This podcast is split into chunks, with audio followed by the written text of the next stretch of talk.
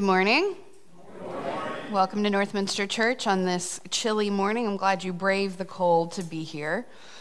Whether you're joining us in person or online, we are grateful for your presence with us this morning as we come together for the worship of God.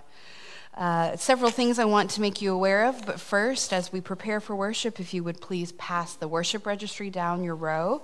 I've been a bit remiss in reminding you of this lately, um, and please just record for us who's here, and if you would make that as legible as possible, we would appreciate it.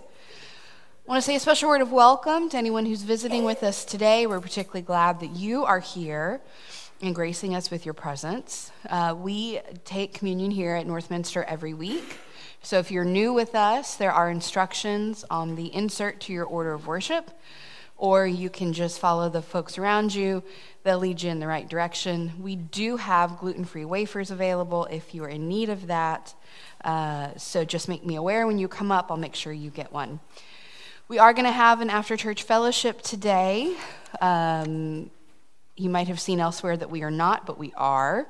I do ask that you um, lovingly say hello, give each other a hug, get a snack, and then if you could clear out rather quickly. We do have a funeral this afternoon, and the family is coming in at 12:30, um, and we are going to try to feed them, and, and, that's a lot of moving pieces. So I know we've got some talkers. Um, just a few of you like to chat. So maybe maybe save some of those conversations for next week. Have an extra long chat which is also my way of reminding you um, Joe Caskey's memorial services today. The viewing starts at 2 o'clock, and then the service itself starts at 3, if you would like to be here for that. You'll also notice the gorgeous flowers at the front of the sanctuary this morning. I'm going to ask that you appreciate those from afar, and please don't take them. A lot of work went into making those ready for that service, and we need to keep them looking as lovely as they currently do uh, until that service is over for the family. We are also going to be having a Cuba blessing at the end of our service today for our folks who leave for Cuba. Y'all leave Wednesday? Thursday? Wednesday. So we will have a blessing for them at the end of our service. And again, the folks going to Cuba are Craig D.H., Beth Mayfield, Kyle, uh, Jennifer, and then Kyle's sisters, Bobby and Terry, correct? Bobby and Terry? Yes. So we will do that at the end of our service. Let me make sure I'm not missing anything else. Business meeting. Thank you, Craig. Business meeting tonight, 6 p.m., but there will not be a potluck. There's enough going on today. We're not going to have our potluck, but if you could be here at 6 for that business meeting, that would be great. All right, with all of that said, let's take a deep breath together. And we take this deep breath, if, if you're new with us, we take this deep breath on busy days, we take this deep breath on quiet days so as to center ourselves and to give our minds and our hearts and our bodies a chance to catch up with each other, because as a society, we are not good at slowing down. Most of you are probably too busy to realize you're tired. But I promise you, you're probably tired. So take a deep breath. If it helps you to close your eyes, close your eyes. Put your feet flat on the floor. Let that breath, don't, let, don't raise your shoulders. Let it come from your belly, from your diaphragm. Breathe like a musician. As you breathe in, breathe in the joy and the love of this good place. As you breathe out, breathe out your to do list. Breathe out the things in the house that don't have a place but should really have a place. Speaking for myself in this moment. Breathe in again. Know that whatever you bring with you today, whatever you're carrying, God sees it, God loves you. And know that no matter how you're feeling, you are a beloved child of God. And then, if you would, please join me in our call to worship. We come to prepare the way. The, hope of Christ, the peace of Christ. World, we cry out together in the wilderness. The we come to be part of the light. Amen.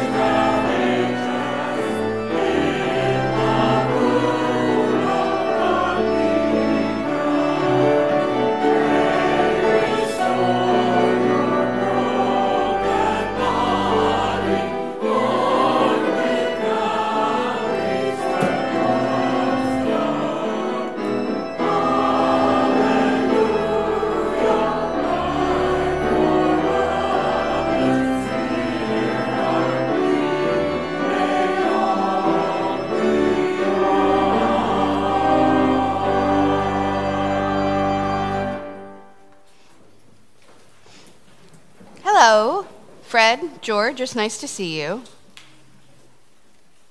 Are those your names? Is your name Fred? Oh, is your name George? Is your name George? His name is Henry. Oh, okay, okay.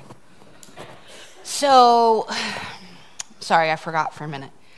But do you think it's important that we call people by their right names? What do you think? Is that important? If I walked around and called you George, would you like it? Hmm, maybe not. What if I called you Larry? What would you think, Max? Would that be okay? If I just decided one day you look like a Larry? No? So it is important that we call people by their names, right? We call people what they want to be called. Do we think that's important? So there's a story you're going to hear later. It's about when Jesus gets baptized. And God calls Jesus my beloved son. And that is really important and a really special name. And it's a name we still use today. But there are times that it can be hard for us to call people by their right names. We call them other things. We maybe think we know better than they do, and we call them something else. But it's really important when somebody says, This is my name, this is who I am, that we believe them, just like we believe that Jesus is the Son of God. That's really important. So I want you to think about this week the names that we call each other. Sometimes we don't call each other nice things, do we? Have you ever called somebody a not nice name? I have. I've called Mr. Eric some very not nice names sometimes. We all do. It's human. It's a human thing to maybe not use nice words for each other. But it's also really important when somebody says, This is my name, this is who I am, like we hear in the story about Jesus, that we remember that and that we are kind and we are respectful. Just like you don't want me to walk up and call you Larry, right? Hi, Larry. Would you, you wouldn't like that. Or something else. It's not very nice. It's important for us to remember people's names and the words that we use to talk about people matter. So I want you to think about that this week, okay? Pay attention to the words that you use when you talk to other people. And that goes for all of us, right? The names that we call each other matter. Now, we're going to say our prayer. Everybody turn around, face the congregation, and there are only three of you, so you're going to have to be nice and loud. Turn all the way around, Henry. Good job. All right, sit up nice and straight and tall. Remember, you're in charge of this, so you have to be nice and loud. Adults, you're welcome to join in. I'll say the first line, you say it back to me. I see the face of God in you. I see the face of God in you. The love of Christ comes shining through. The love of Christ comes shining through. And I am blessed to be with you. And I am blessed to be with you. O holy child of God. Amen. You can go back to your seats now. Thank you, guys.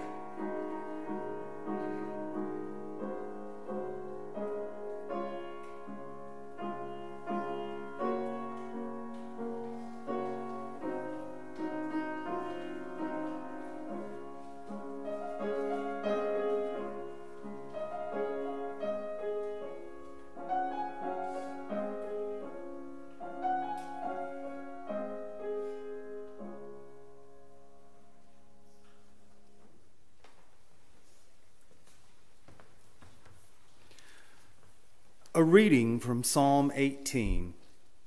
The Eternal is my rock, my fortress, and my salvation, my one true God, the stronghold in which I hide, my strong shield, the horn that calls forth help, and my tall walled tower. I call out to the Eternal, who is worthy to be praised. That's how I will be rescued from my enemies. The bonds of death encircle me, the currents of destruction tugged at me. The sorrows of the grave wrap around me, the traps of death lay in wait for me. In my time of need, I called to the eternal. I begged my true God for help, and I was heard. My voice echoed up to the temple, and my cry came to God's ears. Because of God's great anger, the earth shook and staggered. The roots of the mountain shifted. Smoke poured out from the nose of God, and devouring fire burst from the Eternal's mouth. Coals glowed, the heavens bent and descended. Inky darkness was beneath God's feet. The Eternal rode upon a heavenly creature, flying, and was carried quickly on the wings of the wind. God took darkness as a hiding place, both the dark waters of the seas and the dark clouds of the sky. God reached down from above me and held me and lifted me from the raging waters, rescuing me from my strongest enemy, from all those who sought my death, for they were too strong. They came for me in the day of my destruction but the eternal was the support of my life and set me down in a safe place, saving me and taking joy in me. The word from the psalmist for today. Thanks, Thanks be to God.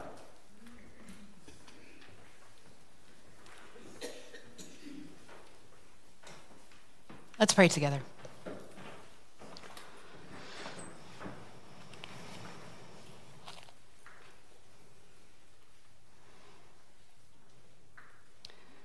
O oh Lord, we pray this morning for the spirit of wisdom to rest upon us, a spirit of understanding and knowledge.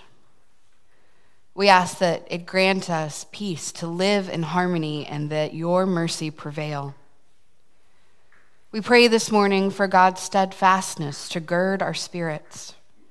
May peace prevail like lamb and wolf lying down together. O Lord, grant us to live in harmony and that your mercy would prevail. We pray this morning for voices crying out in the wilderness, women living in fear, children in hiding, men struggling to survive. O oh Lord, grant us all a place of harmony and that your mercy may prevail. We pray this morning that we all can repent of the harm that we have done to the innocent that the chaff of abuse and hurt might be cleared. O oh Lord, we ask that you bear us in a spirit of harmony and that your mercy may prevail. And we pray together for God's hope and joy and peace to fill our hearts, and for the ability for us to sing in one voice, glorifying God, and that we might prepare the way and, O Lord, that your mercy may prevail. Amen.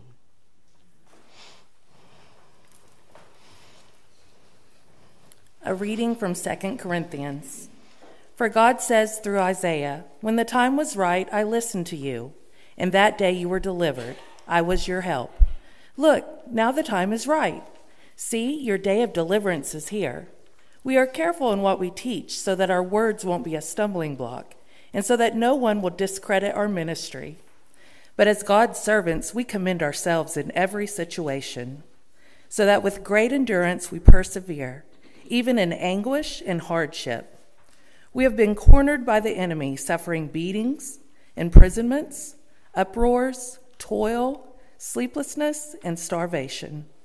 And by the Holy Spirit, with purity, understanding, patience, kindness, and sincerest love we have proved ourselves. Now, with the voice of truth and power of God, armed on the right and armed on the left with righteousness from God, we continue. Whether respected or loathed, praised or criticized as frauds, yet true as unknown to this world, and yet well known to God, we serve Him. We are treated as dying, and yet we live, as punished, and yet we are not executed. Though we are sorrowful, we continually rejoice. As the poorest of the poor, we bring richness to all. And though we have nothing, we possess all things.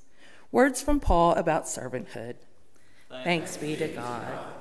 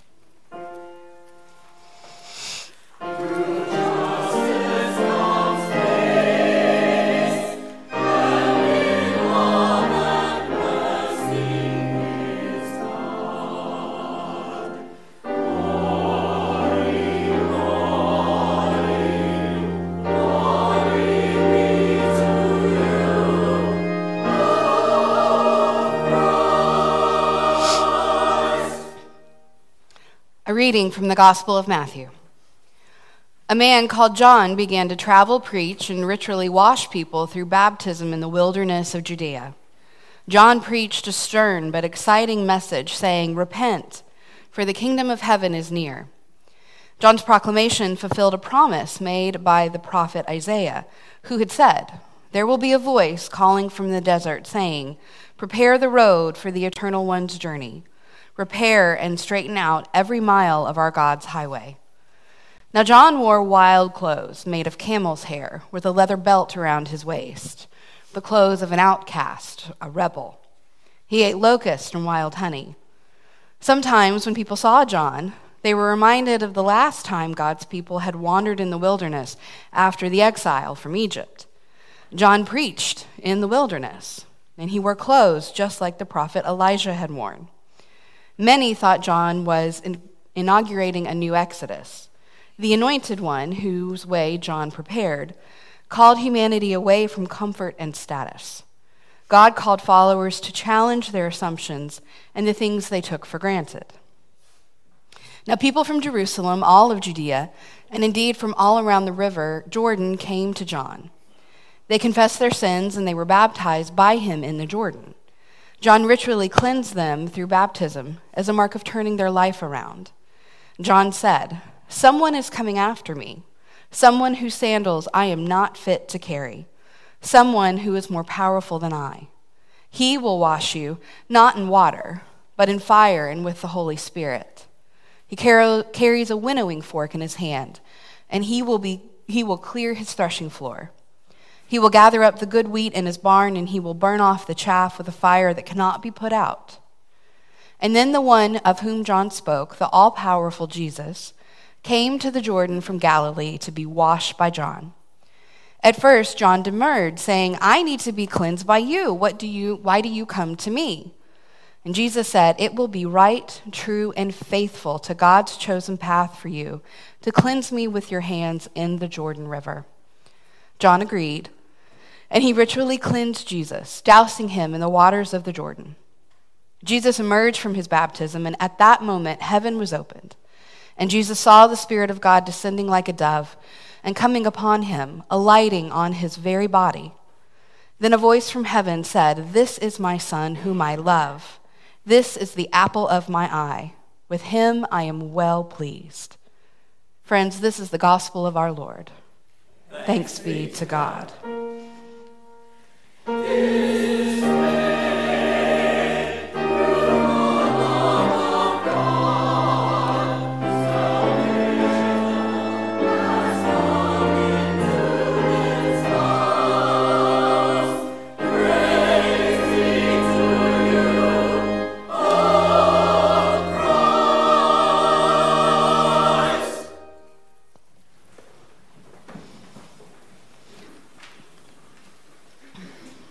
Let's pray together.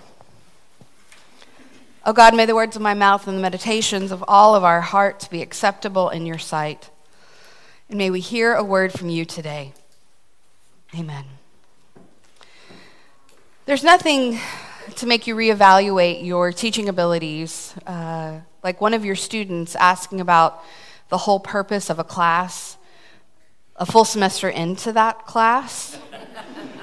It'd be like a political science student in asking in November, what is political science? Or I'm assuming, Debbie can confirm, a second year music major saying, can someone explain to me why I need uh, music theory to be a composer?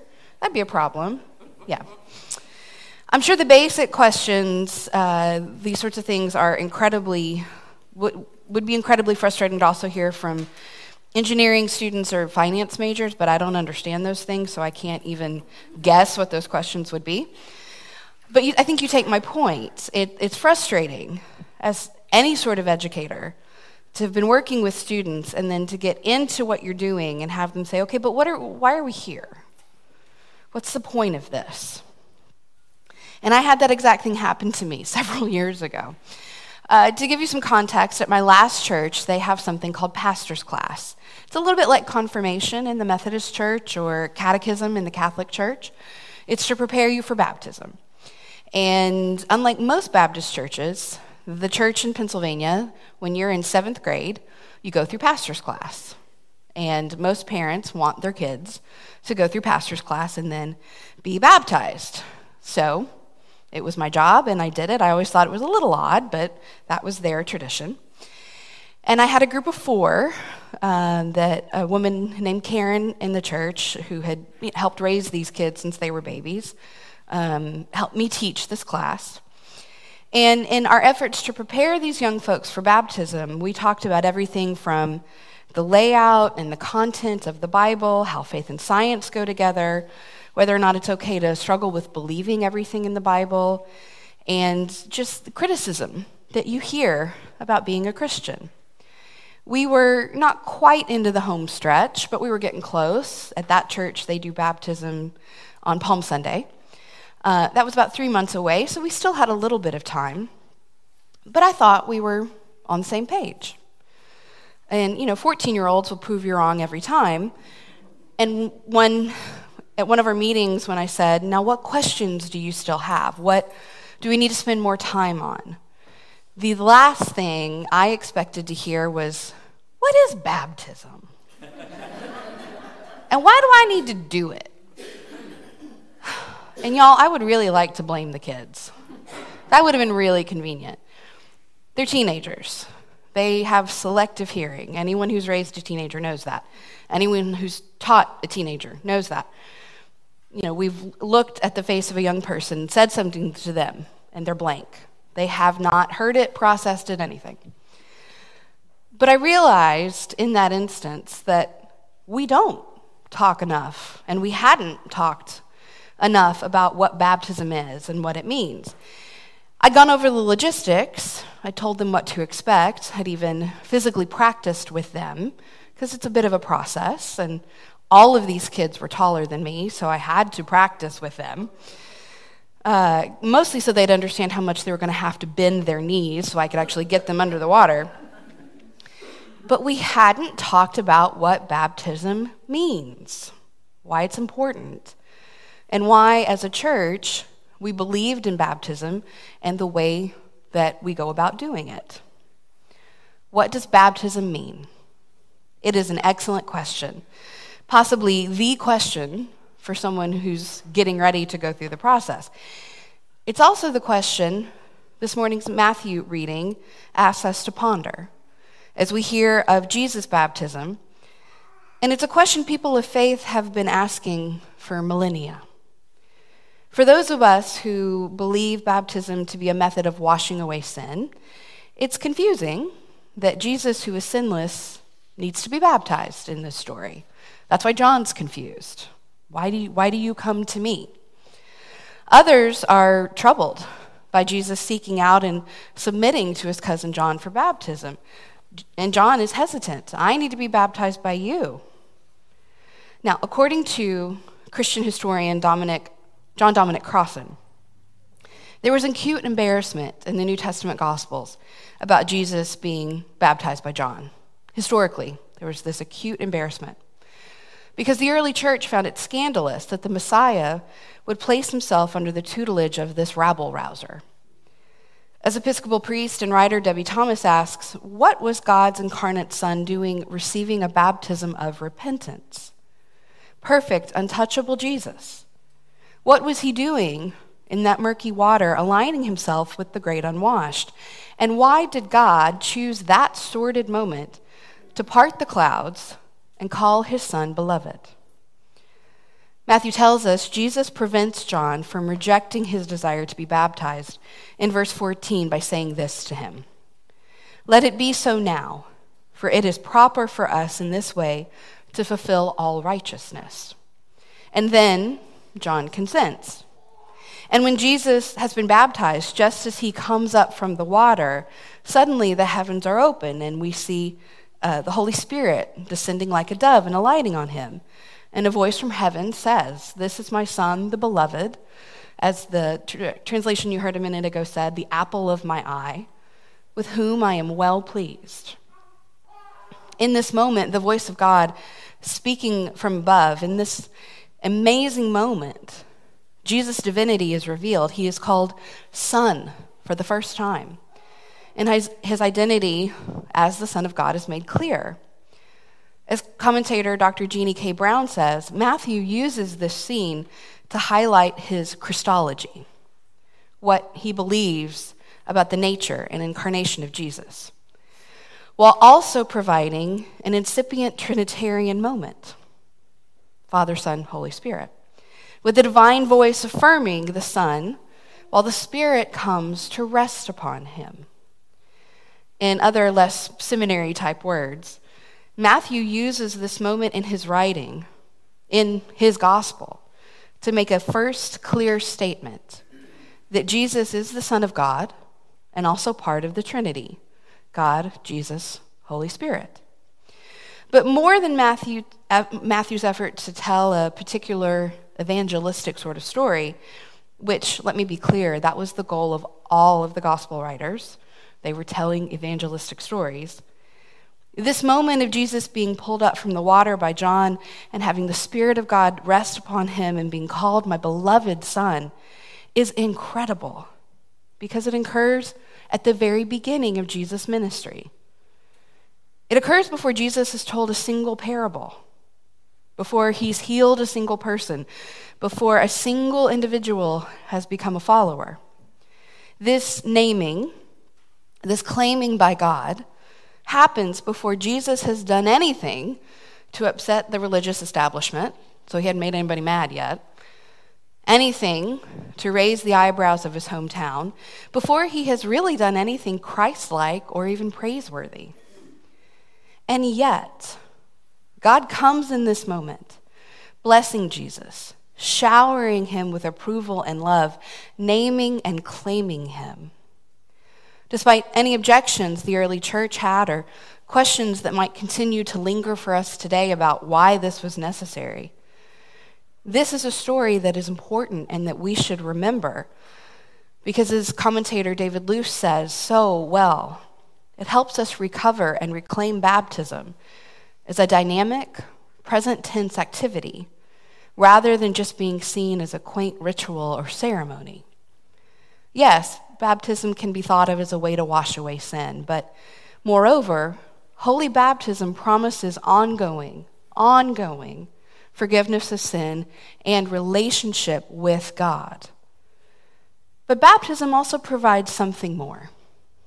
Baptism provides a name, beloved, and with that name, an identity, child of God, one to whom God is unfailingly committed. And that name and identity has never been more important. A few years ago, at the church I served in St. Louis, I met a woman named Sandra. Not her real name for privacy's sake. And I don't remember exactly how Sandra found our church or what attracted her to us as a congregation, but over the course of a few months, she became a regular visitor. And then after about six months, Sandra came to my coworker, one of the other ministers at the church, and asked about joining. Donna, my wonderful coworker, explained that the usual procedure was for people to come forward on a Sunday morning during the invitation that was offered weekly, present themselves to the church, and then publicly announce that they wanted to join the congregation. Pretty standard. The church office would then get in contact with their former church and do all the paperwork. Pretty simple, straightforward, except that wasn't quite what Sandra had in mind. You see, Sandra is a trans woman who lived as William until she was in her 50s, and I had permission to use her former name because at that point she was still using it. Despite being married, having children, and building a successful career as a mechanic for Boeing, it wasn't until she was finally able to be Sandra that she found herself.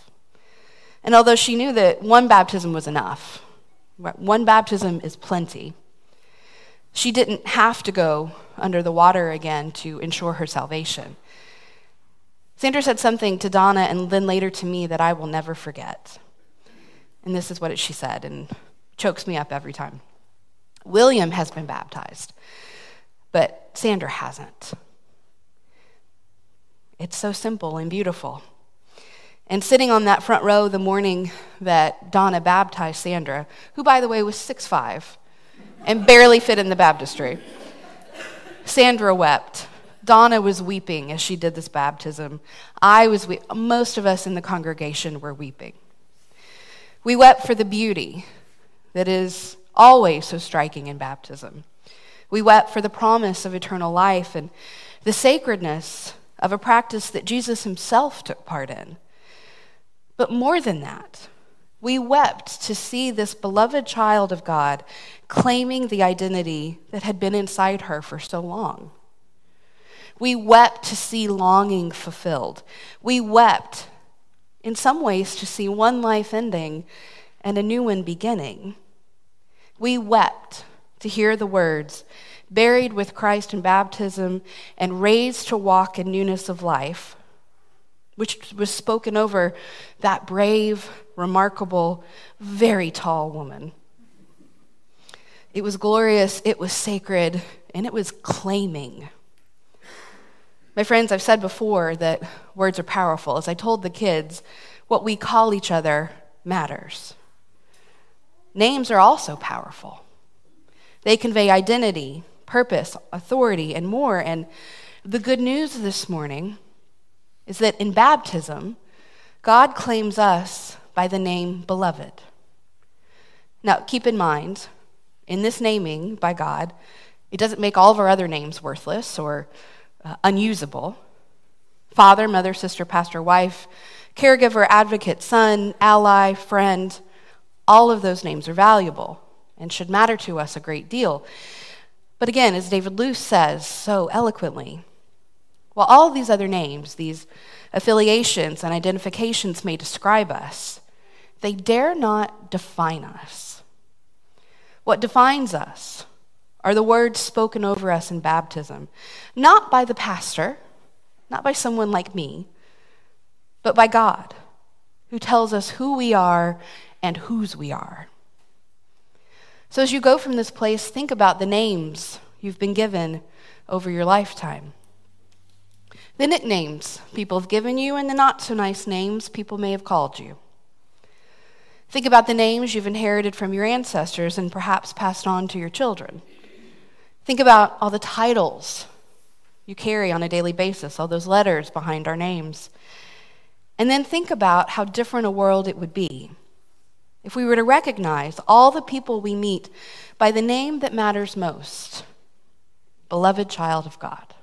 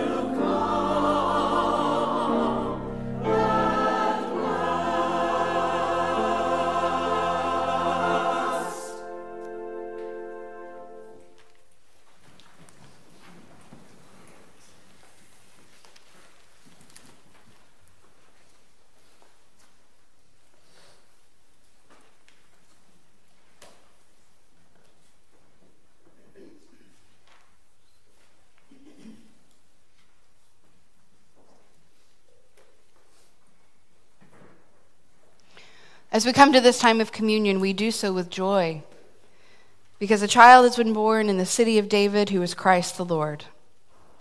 God is with us. And through the birth and life of Christ, we are witnesses to a hope that is born in, in community.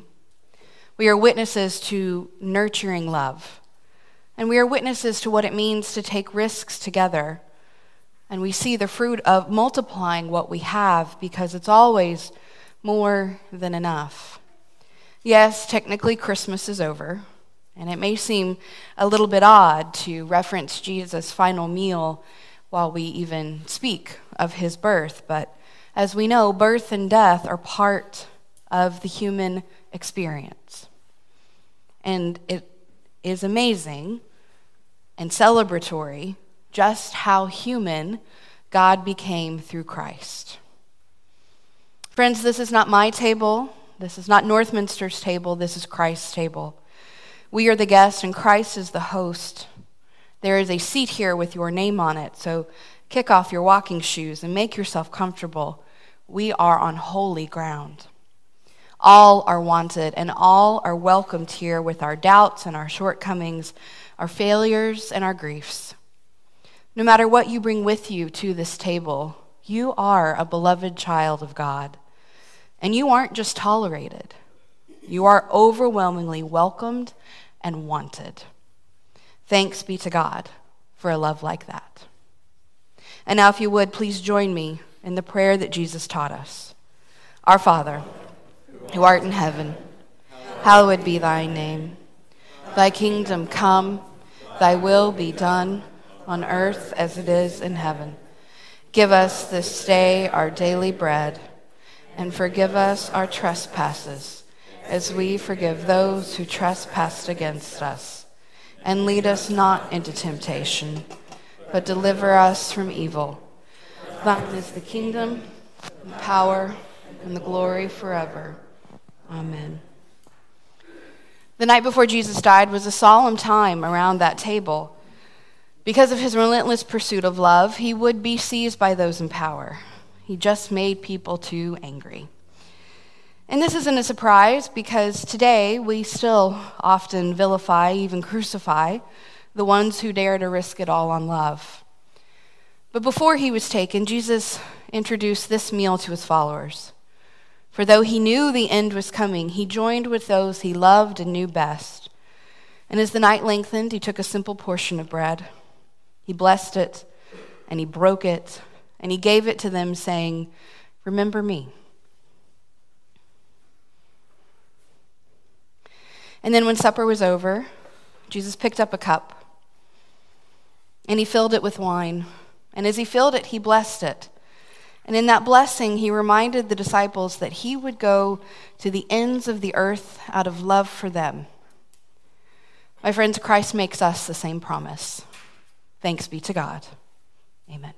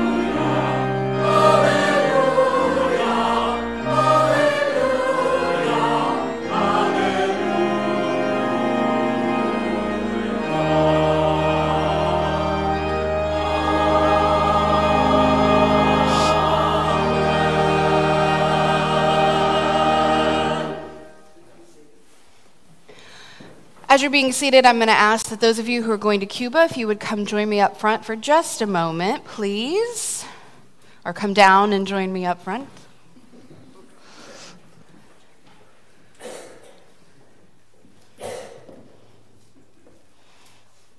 Come on over here.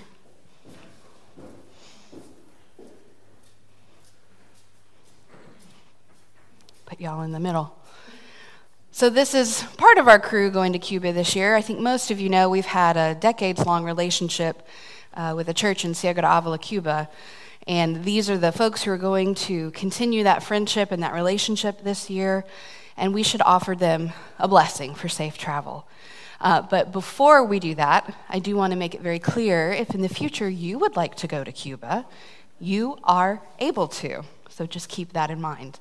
But we're going to send these wonderful folks off with a blessing. So if you would please pray with me. Dear God, we send our friends and our church family members to Cuba to see our other friends. And we ask that you be with them in that time of friendship and fellowship as they continue to deepen and strengthen the relationship that we have with those in Ciego de Avila. Allow them to travel safely and to travel with confidence and know that they go with our love and our support and our excitement. And then bring them home safe to us so that we can hear about their adventure. We send them with your love and your peace and your grace. And we pray these things in your Son's name. Amen. Thank you all very much. Please stand for our final hymn.